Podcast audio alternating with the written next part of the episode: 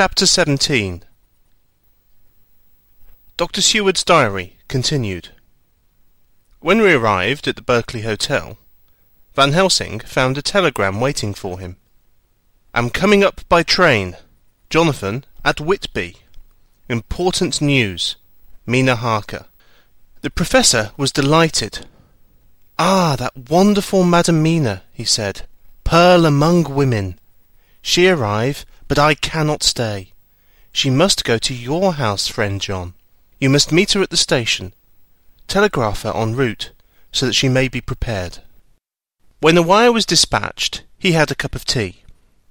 Over it, he told me of a diary kept by Jonathan Harker when abroad, and gave me a typewritten copy of it, as also of Mrs. Harker's diary at Whitby.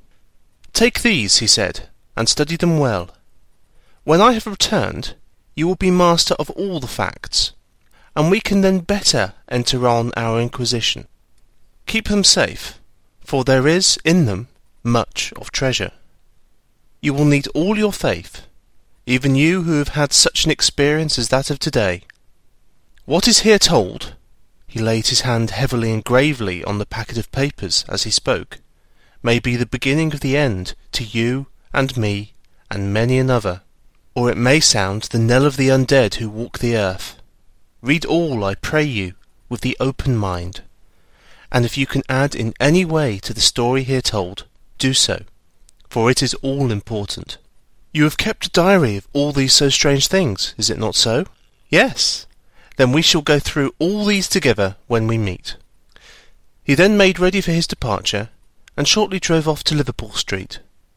I took my way to Paddington, where I arrived about fifteen minutes before the train came in.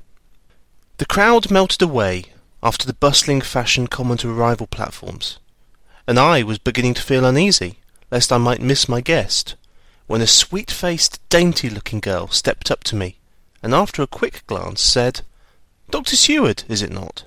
And you are Mrs. Harker, I answered at once, whereupon she held out her hand.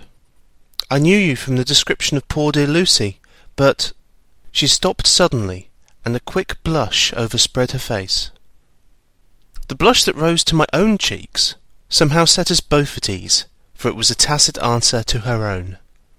I got her luggage, which included a typewriter, and we took the Underground to Fenchurch Street, after I had sent a wire to my housekeeper to have a sitting room and a bedroom prepared at once for Mrs. Harker. In due time we arrived. She knew, of course, that the place was a lunatic asylum, but I could see that she was unable to repress a shudder when we entered. She told me that, if she might, she would come presently to my study, as she had much to say. So, here I am, finishing my entry in my phonograph diary, whilst I await her. As yet, I have not had the chance of looking at the papers which Van Helsing left with me, though they lie open before me.